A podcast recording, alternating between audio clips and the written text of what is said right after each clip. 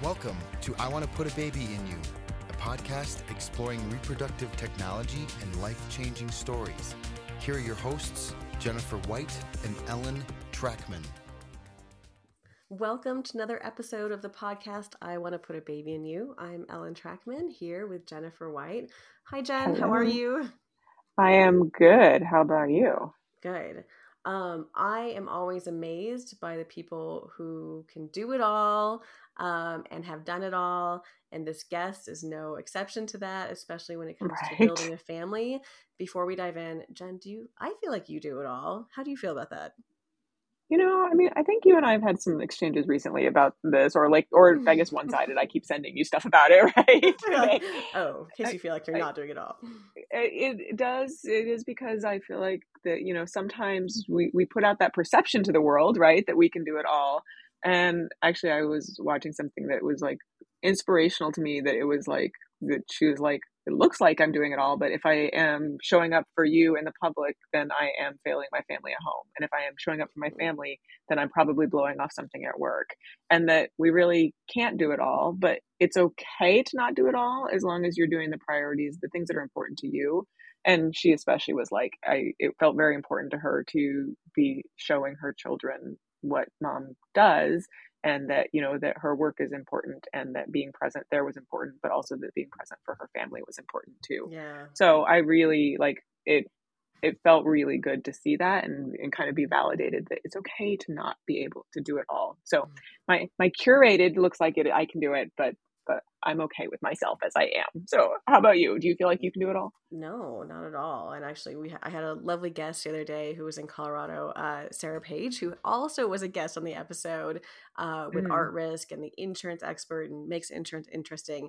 But she was here in Colorado, and I had her over, and I was like, "Ooh, here's the evidence. I do not do it all. My house is not the immaculate, clean, amazing thing. I am not the amazing cook I would love to be. So many areas I definitely do not do it all, and I just hope somewhere I make up for it for something right. and someone.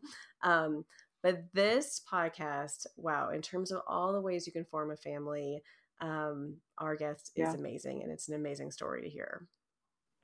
Welcome, Maureen Nowak, to the podcast. Maureen, uh, so excited to have you here. You actually reached us out to us after listening to the podcast, which makes us feel um, very special. Very honored. yeah. Us, but separately, have such an amazing story that we're so glad you can share with so many twists and turns, and I feel like so many people can relate to so many parts of it. Um, and I'm always the worst at like, where do we start? So. Maureen, how do, you, how do you start? How would you start to introduce yourself? Okay, so my husband and I met in 2003. We were married in 2009 while I was finishing my last couple of semesters of midwifery school. Um, and then we decided a few years a few years later that life was manageable as both a midwife and a wife that we could mm-hmm. start trying to grow our family. Nice. And like first thing, pregnant, easy peasy, 10 kids later. Oh yeah, absolutely. so you know, first month we're trying. I was like, oh my god, I'm pregnant right now. This is so amazing. I can't believe it. And then my period mm. came, and I was like, oh, well that didn't happen. Yeah. And then 12 more months of those, and you're like, oh, well I guess it isn't that easy. Because mm. you just hear those stories of women who are like, I didn't even try. It just happened. So I was like, oh well, that'll be me. Yeah. You're like, stop saying. You're like, please, people should never say that, right? yes. oh my gosh. I would love to hear your perspective working in midwifery that like you're surrounded by pregnant people and birth, right?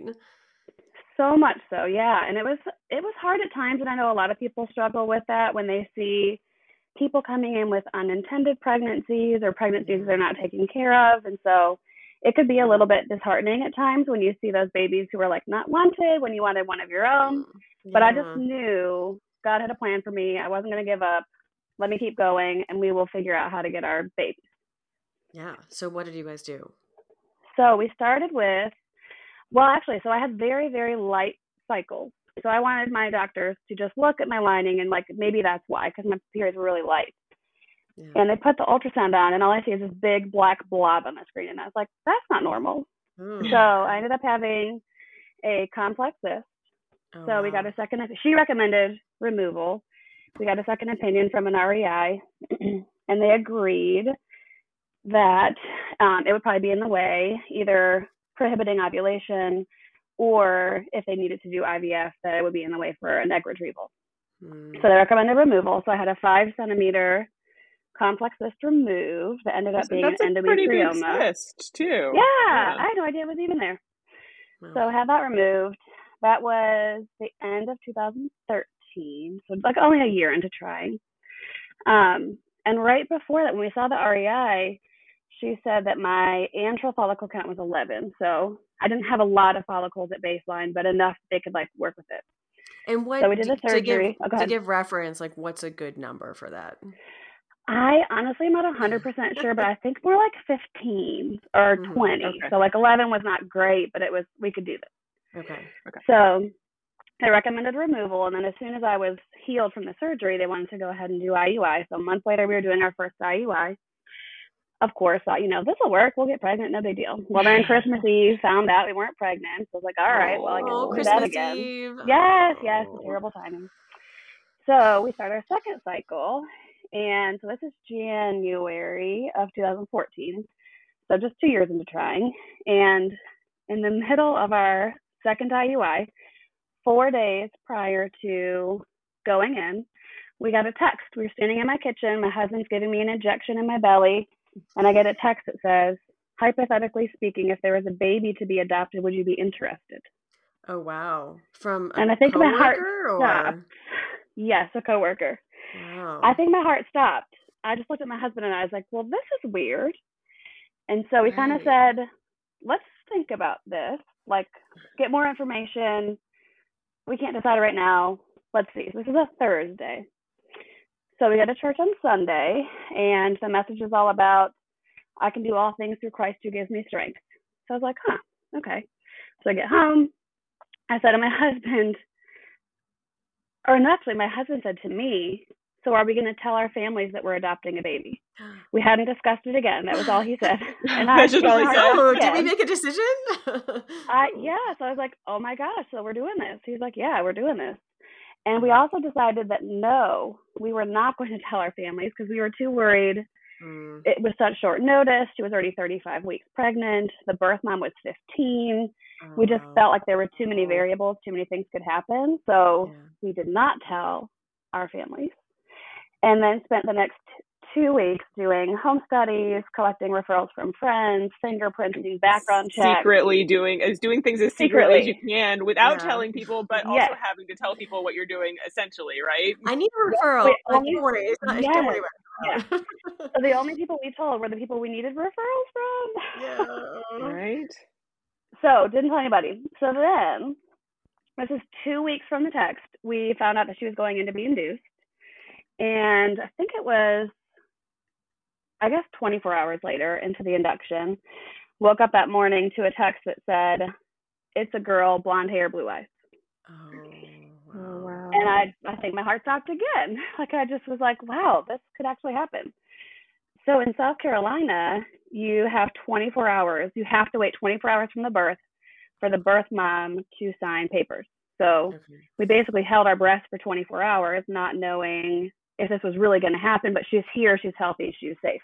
Were you there? Like, did you go meet baby or no? No. You're waiting. Okay. So yeah, so the the the birth mom went to um, this friend of a family, like well known in the area, and kind of said, "I need you to find parents.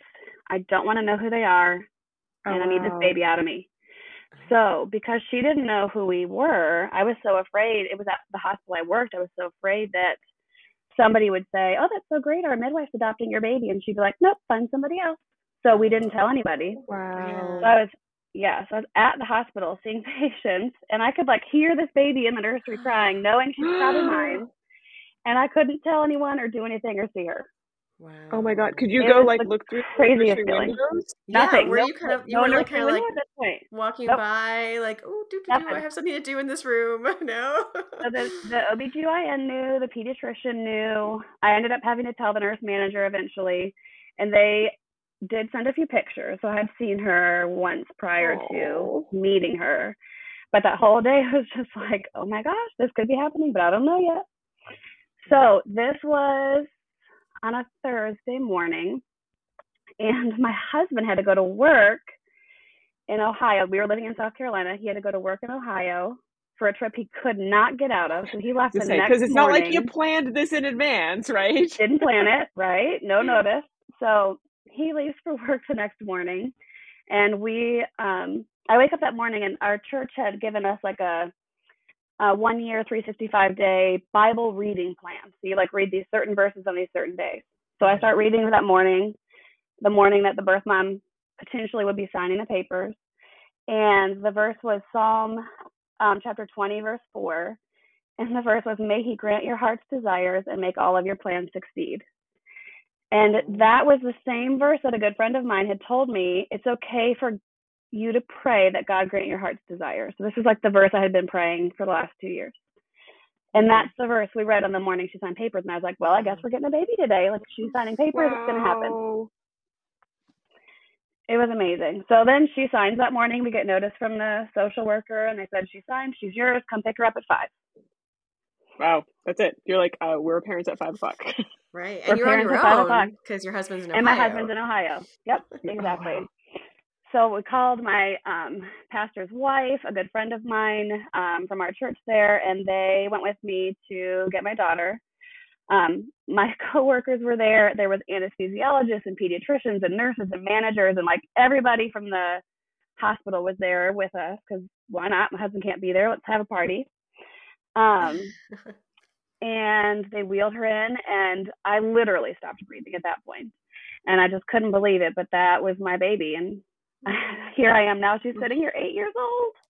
Oh my goodness! Wow. Oh my God. So, mm-hmm. okay, so we're going to backtrack a little bit here because as you're talking about that story, you were in that moment. Also, your husband at the beginning of that story was giving you injections in your belly. So, what happened with all that? Oh, right. So, yeah, we, as soon as we decided to move forward with the adoption, we called our agent or our clinic and said, we are canceling our IUI. So okay. we decided we wanted to pursue this instead of the IUI and put everything else on hold. So we canceled our IUI and move forward with just the adoption. Okay. So you have baby. I assume your husband comes home from his trip as fast as he can. Yeah. yeah. So he was gone for a week. Oh, I I feel you. My husband was gone for the first week of our child's life, so I totally feel you. oh, good. I don't feel alone. So he met the baby on Facetime. He yeah. he was at his parents' house they were living in oh. Ohio then, so he just like brought the phone downstairs and was like, "Hey, do you want to meet your new granddaughter?" And we just blew everybody's minds. My sister, okay, five that's sisters. special that he was there with them, though. Yeah, How cool is that? Yes. My, we were recording oh. it. My mother-in-law literally fell off the chair when we told her, oh and so then we FaceTime my whole family and told everybody, and they all said, "Did you steal this baby?" I said, "No, I promise I didn't steal the baby. She really is mine." so of course they were all completely shocked. Wow. Oh, okay. So, so you're done, right? That's it. Family building complete. Yeah. Yep. Family building yeah. done. We've got a baby. Life is good. Okay. Well, then no, we real, decide, you know, maybe next? we need another one. Yeah. So I don't know that we were really like trying for the next year, but we definitely were not preventing. Um, but you know, everyone says once you adopt a baby, you'll get pregnant right away. So of course, I thought like, oh, we'll get pregnant right away now. Well, of course, that didn't happen either. So. Offensive things to say, yeah. I know, yes. Okay, a year later, my daughter's one, maybe one and a half um, we still hadn't gotten pregnant, so we thought like let's go get another consult, see where we are. Um, and that ovary where I had the cyst removed has never been seen again. So my follicle count that went from 11 was now down to four because now I only had one working ovary when I previously had had two. Oh wow. Oh wow. So yeah, so I don't we don't technically I guess unexplained, but maybe diminished ovarian reserve maybe a little bit from the endometriosis, but I didn't have any other endometriosis besides the cyst. So at that point, I, we didn't care about biology. We had a child who wasn't biologically related to us, but was certainly ours. And so we started to think about embryo adoption. So I had had a patient when I was a nurse, a labor and delivery nurse, who had had donor embryo twins, boy girl twins. So that was the first time I had really heard of it. And I was definitely intrigued by that. So we started to just kind of do some research and read about it. I actually found a blog um, about embryo adoption. I learned a lot just reading through this um, woman's story. And lo and behold, in her blog is that same verse, Psalm 24. And wow. I was like, maybe this is what we're supposed to do. Like this verse just keeps wow. coming up. It's in this random blog about embryo adoption. Like there's got to be something to it. Yeah. So I approached my husband about it, and he was like, "Yeah, I think that sounds like a really good idea." So my daughter was one and a half at this point. We weren't in a huge rush. Um, so I kind of joined a Facebook group to learn about embryo adoption and just kind of get more information about it. And somebody had posted about openness. So sometimes embryo adoption, you have a relationship with the couple, you can meet, you can be friends, you can see each other in person, share pictures. Other people, it's closed. You have no information, maybe just medical history. And I just commented how I wished I had a little bit of openness with my daughter's birth mom just so I could mm-hmm. tell her thank you. Yeah. And, and can I ask just, about with the can we go back just a second for the adoption? Yeah. Do yeah. you know? Do you guys have any contact or know anything about oh, each other? yeah, no, nothing. Nothing. We had a medical wow. history, so that was part yeah. of the social worker's job was obtaining a medical history, but she didn't know who the father was. So we don't know anything about the father, but we were given her family's medical history. So we have that information. Um, but she didn't want to know who we were. She didn't want to have any communication. So it's basically closed. I mean, you can't legally close an adoption now, but it's basically closed. Mm. Um, yeah, so we were just commenting saying, you know, I wish I could have said thank you to her because she grew my family. Um, and out of the blue, just based on this comment in a post on a thread, I got a message from someone who said, Are you looking for embryos? And I was like, um, I mean, casually, kind of, we're just learning about it. um, yeah, and she ended up being the grandmother of the embryo. So we call her the snowflake grandma. Um, so she had actually funded her son and daughter in law's IVF and surrogacy. They used a surrogate because her daughter in law had had a hysterectomy. And so they had tasked her with finding a home for their nine remaining embryos. Oh, nine. So we talked a ton for a couple of weeks. They were kind of like on the fence. Do we want to do this? Do we not want to do this? They just weren't 100% sure. And then eventually came to the point just kind of getting to know each other like, yes, we want to give you embryos. How's four to start? So we were elated. I mean, it just kind of happened. You know, we weren't pursuing it. We weren't signed up with an agency. Similar to the adoption, it just fell into our laps. We're like, yeah, I mean, yeah, we'll take your embryos. That sounds great. And did you know a lot about each other? Were you kind of like, were you FaceTiming? Were you learning about backgrounds? Yeah, so we did a lot through Facebook Messenger and then eventually through text. I don't know that we ever FaceTime, but we definitely talked on the phone. Initially, it was just me talking to Snowflake Grandma. Um, and then we did talk to her daughter in law as well, and just kind of got to know them. So we had their family history to the point of they all have cat allergies and they all have their masters in education. And the donor dad is six you foot cats? six. No cats. okay, um, yeah, so donor dad was six foot six. The twins that they have are very tall. Is that okay? Like we had all kinds of information about them. And they had every, I mean, they could ask us anything they wanted to know about us. We were happy to share that information too. So they said, Do you want embryos? We said yes. So we went and contacted a lawyer. Um, did you know this 60 page contract to get the embryos? yeah. And they were in Texas. We were still in South Carolina. They were in Texas. So we made the decision rather than me go there to move the embryos. So we had the embryos shipped from Texas to South Carolina and they arrived uneventfully. Everything was great. We were ready to transfer whenever we were ready. Yeah. And so So this was 2016. So my my first daughter was born in 2014, so she's 2 now at this point. Um, so we start doing meds for our first frozen embryo transfer. I had never done IVF before, so this is all completely new, but I got to skip skip the stimulation part. So it's just getting the lining ready for implantation. Yeah. So we go through all of that. Everything goes smoothly. We come into um, the clinic for the transfer, and they say, "Well, there's one little hiccup. We went to go thaw the best embryo, and the straw was empty." Oh, so apparently, it never the straw was empty. Yeah, there was no embryo in there. So apparently, when they froze them at this point, probably six, seven years ago, it never got up into the straw. Hmm. So they said, but we thought the next best one. My, okay. my poor daughter, she's the next best, but oh.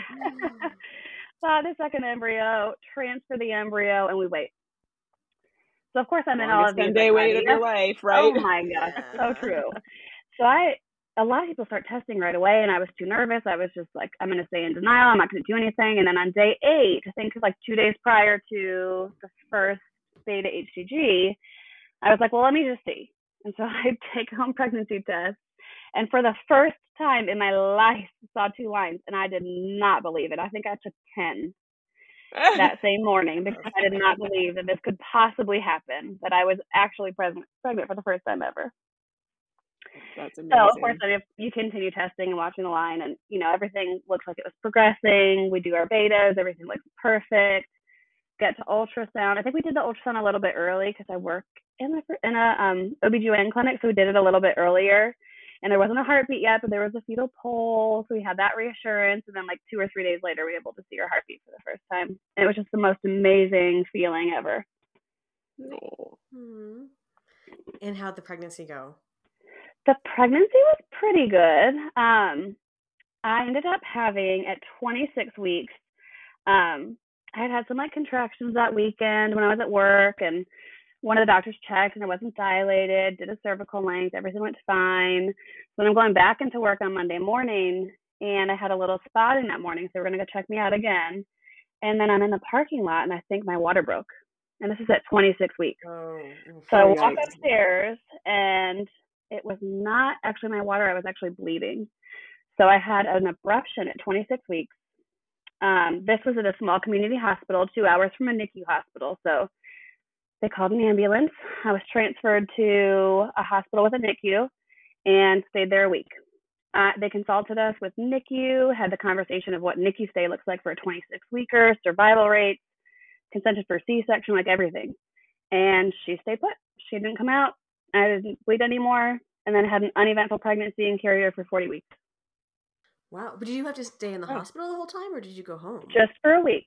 So I stayed just in the week? hospital for a week, so I wasn't bleeding. And usually that's the kind of a standard. If you don't bleed for a week, you can you can go home. Mhm. So I had to go back home, away from a NICU hospital, and kind of a nerve wracking yeah. 12 weeks until we got to where you know my hospital could care for this baby. But it was uneventful. Nothing happened after that. Nice. Great. Okay. So yeah, week in the hospital, and then carried her to 40. Had a 31 hour labor. Love her, but 31 hour labor. Um, and then delivered an eight pound, beautiful, healthy baby girl.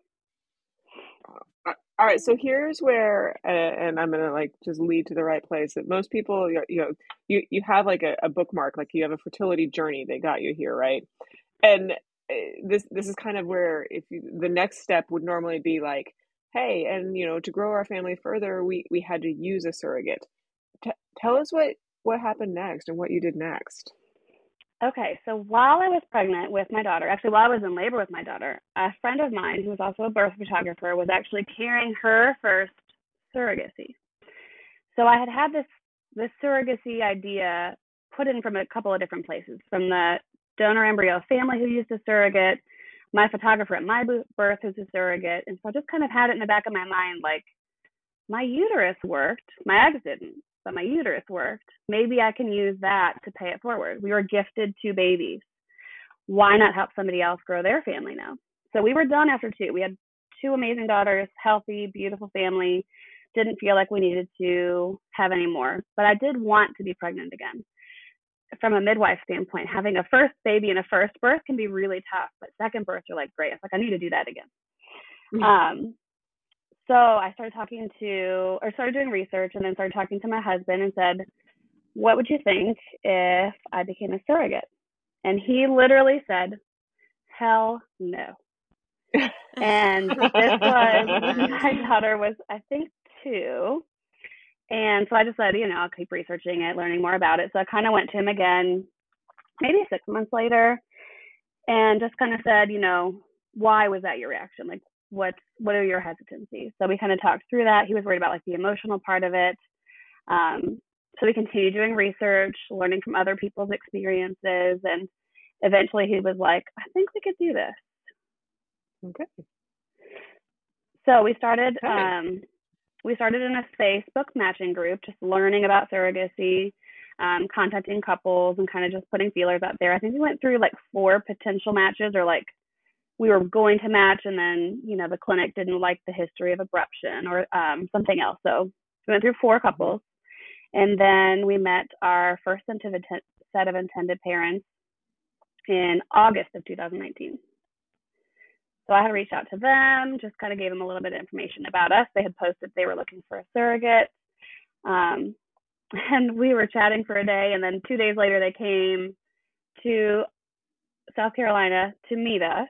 And oh, wow, that's us. quick. quick. Two days. She's like, don't think we're crazy, but I could come on Sunday. We're like, yep, let's do it.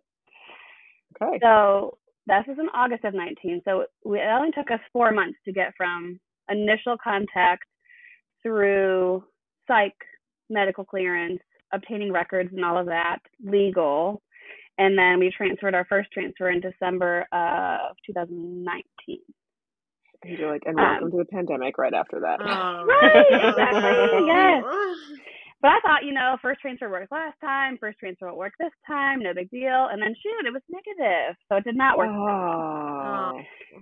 So uh, we did a Lupron cycle. So those cycles take a little bit longer. So it's basically two months till the next transfer could happen. So that was in March of 19. So I think probably right before everything shut oh, down. Wow. So we oh, did our second goodness. transfer. I was like, all right, this is going to be okay. And then it didn't work. And then oh. we hear that ASRM has now shut down IVF. No elective right. procedures. Right. Can't try to get people pregnant. We don't even know what's happening in the world. So everything was shut right. down. So because we were shut down, we decided to try like a long-acting Lupron, which is like a um, suppression for endometriosis. So I basically was in menopause through all of shutdown or lockdown. Um, did these menopause meds for two months and then got news that May, June, they were starting to open up transfers again. So, of course, my intended parents were like, get us in first. You know, we're ready to go. So, Jump, yeah. yes, please. So, finally, in June of 20, of 2020, we were able to transfer our third embryo. Now, my in- initial intended mom um, is young. She was 28, maybe. So she had, I think, like 11 or 13 embryos, like tons of embryos.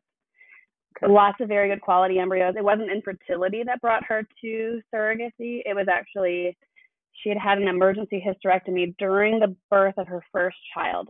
Oh. So she yeah. had great eggs. And so we had lots of opportunities, which was great. Um, so we transferred the third embryo. And on day five, I took a home pregnancy test. It was negative, and I grieved surrogacy. I was done. It wasn't going to happen. It wasn't for me. I tried. I can't help someone else have a family. Um, so I test again on day six, and lo and behold, there's the second line. So it took a little bit, but we got the second line. We were finally pregnant, three transfers in. Oh. So that pregnancy was much more uneventful than my first. Everything was smooth. Had a great relationship with the intended parents. They came to town and our kids hung out during the anatomy ultrasound everything was weird because it was COVID and they couldn't come to appointments. They Skyped in for all of them. Um, we got the protocol changed at the hospital to allow both of them to be present for the birth, which was amazing. Um, and it was just the most amazing experience. It was it was wonderful. They're lovely people. We still are in touch. We see them a couple times a year. We hang out. We text all the time, share pictures. Like it's just it's been an amazing experience. But when I gave birth, so the intended mom actually helped the midwife catch the baby, mm-hmm. then placed her skin to skin with me so we could do delayed cord clamping. And then I wanted to hand her her baby. I grew the baby for her. I wanted to hand it to her. I didn't want the midwife to hand it to her. Yeah, so that's a big moment. Yeah, yeah. So I hand her the baby and she looks at me and she says, with tears in her eyes and her baby in her arms, I can't believe you did this for me. And I just melted. Mm-hmm. I was just a puddle of tears, and I knew that my story was not over at that point. This was not it for me. So we, she stayed at the hospital. I get to go home, you know, like eight hours later. Healthy, beautiful, amazing baby. They leave the hospital. They come over to my house, and they had, I believe it was her husband's parents that had come to town as well. And they hung out for hours playing with my girls. The girls got to snuggle the baby they got to see her. They had called her baby butterfly. The mom got her, my girl's a butterfly um, charm on a bracelet, like just super sweet moment. So they'd take their baby home. I'm, you know, at this point, three days postpartum, and I'm like telling my husband, I got to do this again. He's like, You're crazy. so I didn't let it go. And I think I actually looked back at some emails. I think it was actually like two months postpartum that I started researching agencies. I was like, I think I want to do an agency this time. That first one's independent. I just want somebody to help do the legwork. Work was really busy. I just couldn't imagine doing all the things that's all the things that are involved. I wanted somebody to kind of do the hand holding. So I found an amazing agency that was actually located in Atlanta, Georgia, so a couple hours from us, and applied. Heard back right away. Um, did an interview with them. I think we moved on to psych right after that. Um, and really, I think it was like a week or two later from officially applying that I had a profile in my email. Wow, fast. Wow. Yeah, and the agency was amazing. It's actually someone that you've interviewed on here before. Um, I have a guess. Yeah, I, I say. I can guess too. Yeah, they were incredible. They have been amazing. And you're welcome uh, to share. We, I'm, we're happy to have names. Family Inceptions is yeah. absolutely incredible. I have loved every moment with them.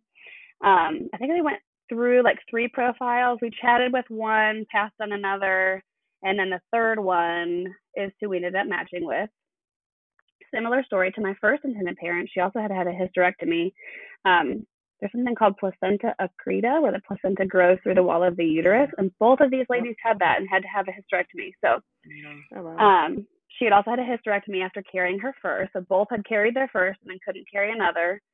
And we adore them. We um, started, of course, on you know Skype, and then we did a joint psych session and got to chat with them, meet them in person for the medical clearance, and we just immediately clicked with them, got along really well. Um, and I mean, we're early. We're only 13 weeks pregnant now, but it's been a Yay. great experience. I was like, you, incredible. You you carried you started with a lead there. I was gonna say we had. Oh yeah, sorry, yeah. yes, yes, yes, sorry. Um, so we match with them. The agency is amazing. They're helping do all the work. So they're telling us, you know, scheduling psych for us, scheduling medical clearance, booking hotels. So that part of it's been amazing because it's just taken away a lot of the work from us. So we they the clinic they were using wanted to wait until I was one year postpartum prior to transfer. Some will do six months, but a lot will do medical clearance after six months and transfer after a year. So we knew we were looking to wait a couple of months prior to transfer. So when we matched, we knew they only had one embryo. And I was a little nervous because my second or my first journey took three embryos. So there's a lot of pressure, but they were willing to do another retrieval. They actually tried to do another retrieval before our transfer and didn't get any healthy embryos. Um, so we were like, all right, this is what we're gonna do. This still feels right. We're gonna do it anyway. So we, I was adamant about doing the same protocol of like long-acting Lupron and months of medications. We had time to wait anyways. I wanted to do the same protocol that worked last time. So that's what we did. We did, you know, another two months of menopause and then all of the lining stimulation and had our lining checks. Everything was looking good until our final lining check prior to the transfer the I was doing this all at my local clinic just to make it easier, and they said the lining was not trilaminar. They're looking for like a triple stripe or three lines in the lining that indicates yeah. the best success rate for transfer. So I thought, well, shoot, we're done. This is it. Like mm. all those months of of um, menopause are for nothing. So I was devastated. And the clinic said, why don't you just come to Atlanta? Let us look on Saturday morning. If it looks okay, we'll continue. This is, I guess, probably four days prior to the transfer at this point. So my agency books a hotel. I head to Atlanta the next day. I listened to your amazing podcast the entire way there. and oh, what a great ride. actually, there was on one of the podcasts I was listening to, somebody had a similar story. They had oh. a lining that wasn't trilaminar. They had to go in for an extra ultrasound. They had to fly for it. They go there, everything's oh. fine. The transfer takes is perfect. I was like, all right, well, maybe this is my story. Me. Yes. Right. Yeah, so we go, we get the ultrasound. The doc actually did the ultrasound herself, and she said, "Oh my gosh, this lining is perfect and beautiful. We'll see you on Wednesday." Oh. so they gave me my progesterone right then and there, and we were all set for transfer a few days later. So my husband and I go down to Atlanta. So conveniently, both of my intended parents are both in Atlanta. We're in Greenville, so two hours away, and so we were able to see my first surrogate baby and her family when we went for medical clearance, and then again we went for transfer. So we well, get to see nice. them when we're in town, which is amazing. Yeah. yeah. So we go in the night before transfer and see the first family who's now celebrating her first birthday. Oh. And we go and meet the intended parents for coffee the next morning. And actually, the intended mom and I met for coffee. And then she took me to the transfer. So we were there together. She was there the whole time with me. And the transfer at this clinic is a different clinic. It's same city, but different clinic as the last journey. It was incredible. They wheeled the embryo in in the isolette, like a little baby isolette. The oh embryologist oh came with it. We got to oh. see this embryo live, living in this room with us. Wow. Not just a picture, not here's before thought, here's after thoughts expanded, but like in the flesh, like right there in the room. Wow. Showed us the embryo we saw them move it around in the petri dish and push it up into the straw and then how they look after they transfer it to make sure that the embryo is out of the straw. Transfer was perfect. Everything looked great. So I go back to the hotel, take a nap. We meet the intended parents for dinner that night. Get to meet their daughter, who is sweet and precious and just lovely. So we got to spend time with them and see them as parents, which was really cool because they were really awesome. And just had this amazing experience with the transfer. So of course now I'm going to test every day because I need to know as soon as possible if I'm pregnant or not. And the, the REI actually said that there was a 70% chance of this embryo taking. I think typical is like 50 to 60, but it was the best of the best embryos. So she said 70% chance. So I was excited. Hopefully this will work, you know. But last time it was three, so I'm gonna hold my breath. And we ended up um, on day five, got a positive pregnancy test. Kept watching, kept getting darker beta HCG always looked great. First ultrasound, we've got a sweet heartbeat, and now we are 13 weeks pregnant, oh and oh it's been amazing. I mean, this baby is growing healthy and perfect, and we're just really excited to see where this goes. That is amazing. I, I mean, there's so many elements to your story of, you know, having to, uh, I mean, people helped you with your two children and then you helping other families with their children is so amazing. Um how do you talk to your children about family building and i mean being pregnant now their own their own backgrounds? I feel like you must have so much to say. Yeah so the one thing that i find really important is really just being open with them. So we there's so many amazing children books out there that explain modern family building. And so my first daughter has always known that she's been adopted. At one point, she said, Mommy, when I was in your belly, did I? And I said, Brennan, you weren't in my belly. She goes, Oh, yeah, I forgot I was adopted. Like that just was amazing That's to cute. me. She's my daughter. It doesn't yeah. matter if she's adopted, but. And I love that there's know. there's no like shame or anything. It's just like, oh, this is you know, there's different stories, and that's all exactly. Yep, absolutely. There's so many different ways to grow family, and that was just how she came to us. And she knows that God picked me to be her mommy and that God picked daddy to be her daddy and that she was the one who made us a family. So she's always very excited that she was the one who made me a mom. um, so lots of children's books that we've always gone and read through them. So she has always known that she's been adopted and wasn't in my belly. The embryo adoption is trickier. Some of that, um, my second daughter is five, and we actually have a really cute book called The Pea That Was Me, The Gift of Embryo Adoption. So we talk about how babies come from a mommy's sperm and a daddy, or I'm sorry, a mommy's sperm, a mommy's egg and a daddy's sperm, and that sometimes mommies don't have eggs and that they need to borrow a pea from somebody else. And so she always talks about how she's the pea and that I swallowed her and that's how she got into my belly. and I think it's harder for her because she knows she grew in my belly, but she's not old enough to understand that genetically she's not related to me. So we've got pictures and information about the about her biological siblings that one day she'll understand more, but she knows that her story is a little bit different. She doesn't fully understand how. But this, these books are amazing, and there's so many books about surrogacy as well. Um, one that I love is um, Kangaroo Pouch that talks about my mommy as a surrogate because somebody else's pouch isn't working. They're letting they're letting she's letting this other couple borrow her pouch and so yep. there's just so many different ways to explain it to kids, but I really feel like transparency is the most important thing. I would never want them to be surprised by any bit of their story. It's so important to how they came to me and how their story started that they need to know all about it. And so with the adoption and with the embryo adoption, like we're happy to share any information with them as long as they're seeking it. You know, when they start asking about, wait, so who's the dad of, you know, the adopted mom? I was like, well, that's a little bit trickier, you know. So answering right. questions as they come up and keeping it age appropriate. But the books have been really helpful. Do you are you still in contact with the family that donated the embryo? I know you said you have some information on them, but are you still in contact with that family? Because you have four of their embryos.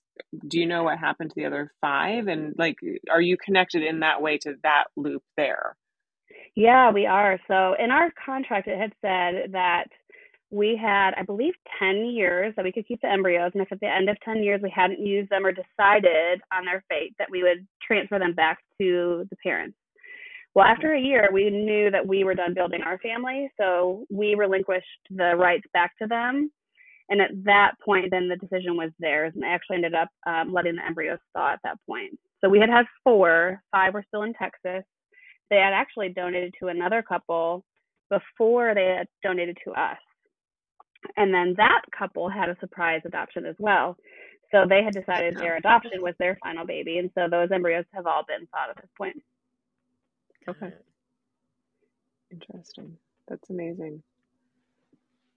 And have you met their children?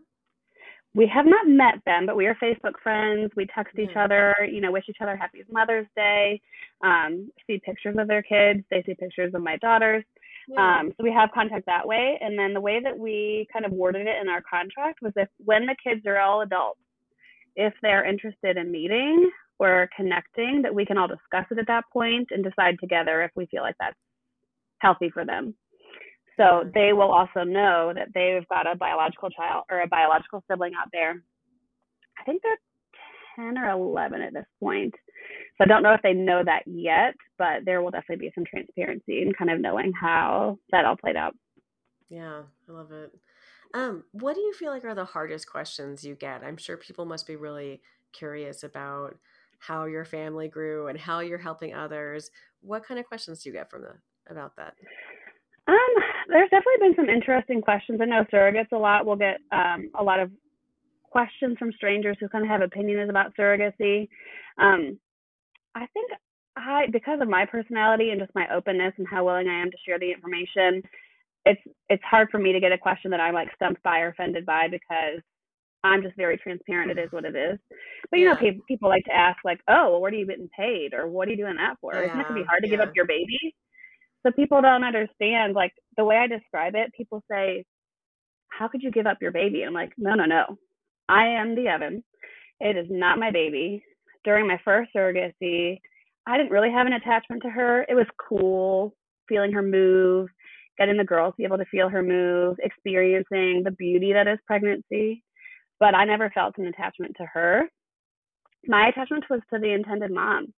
So when I handed her her baby and her face lit up, that was me closing the circle. It wasn't, I need to see this baby and hold my baby. It was, I need her to hold her baby and see her reaction. And so I think that's sort of a healthy mindset going into surrogacy is knowing it's not your baby. It's not supposed to be your baby. It never was meant to be your baby. You're doing this for these other adults. And that attachment to the adults was really, I think, what kept it like a healthy journey for us. Yeah. Um, and we hear, I mean, negative thoughts about surrogacy, about like exploitation of women. I have, how do you respond to anyone who kind of accuses that or says that surrogacy is exploitation of women? So I feel like the ASRM guidelines and the way that especially a lot of agencies deal with surrogacy is they they do their best to take out the financial piece of it in the decision making. And even other women who've been surrogates recommend you don't go into it for a financial benefit. So I could see the exploitation being somebody who's like financially struggling doing it for money and that would be tricky. That would be I think not advised. Um, I think genuinely most people go into surrogacy because they have a heart for helping somebody else. They love being pregnant and want to do it again, but don't want to grow their family or just want a way to bring joy to somebody else. So I really do genuinely feel that most people that go into surrogacy are doing it for the right reasons and they're not doing it for financial benefit, which I think then could lead to some exploitation. Yeah, makes sense. Uh, I know you're only 13 weeks into journey number two. Is this, do you feel like this is the end of your story? do you feel like there's more to come? Who knows? I think so, but you know, uh, my agency actually has kind of said like either you do this once and you're done or you want to keep doing it forever because it's like when you're carrying someone else's baby it's like you've got this cape on and you're this amazing superhero. Yeah. And then you give birth and you don't have your cape on anymore. And you're like, wait, wait, wait, I like my cape. I want that back. I want to be a superhero. No, no, you're still a superhero. superhero no, absolutely you are. so I don't know. I think probably, I mean, I'm getting older anyway, so you can't do surrogacy forever. So I think this will probably be it. But if the first set of intended parents came out and said, yeah, we've got nine more embryos and we'd love a sibling, I'd have a really hard time saying no. Yeah, I hear that. Um, well, I love everything about your family and things that what you're doing for other families. Your story and you are so beautiful. So we really appreciate you sharing all of this with us. Thank you so much. I really appreciate you guys having me. I just want everyone to know there are so many ways to make and grow a family, and you just got to be able to be open to every single possibility and just don't give up. And I tell everyone this because I've got lots of friends struggling with infertility. Like your baby will find you. Thank you to Maureen for sharing her story and for being just an absolutely incredible person. Right. I love when we have incredible humans on. right. Uh, you know, it would make our listeners incredible humans, or at least like mm. outwardly look like incredible yeah, humans. What's that? It would be incredible if they would go and buy I want to put a baby in you merchandise as gifts for others.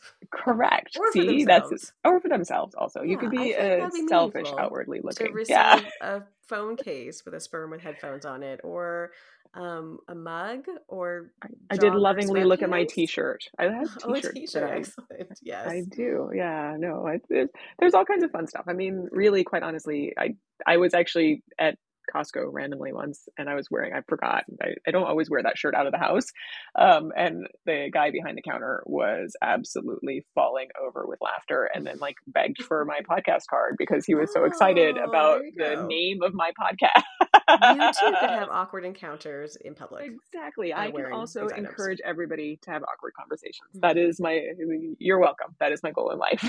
so um, but thank you, thank you, thank you to our team. Whether they are wearing awkward merchandise or not, we still appreciate them and you.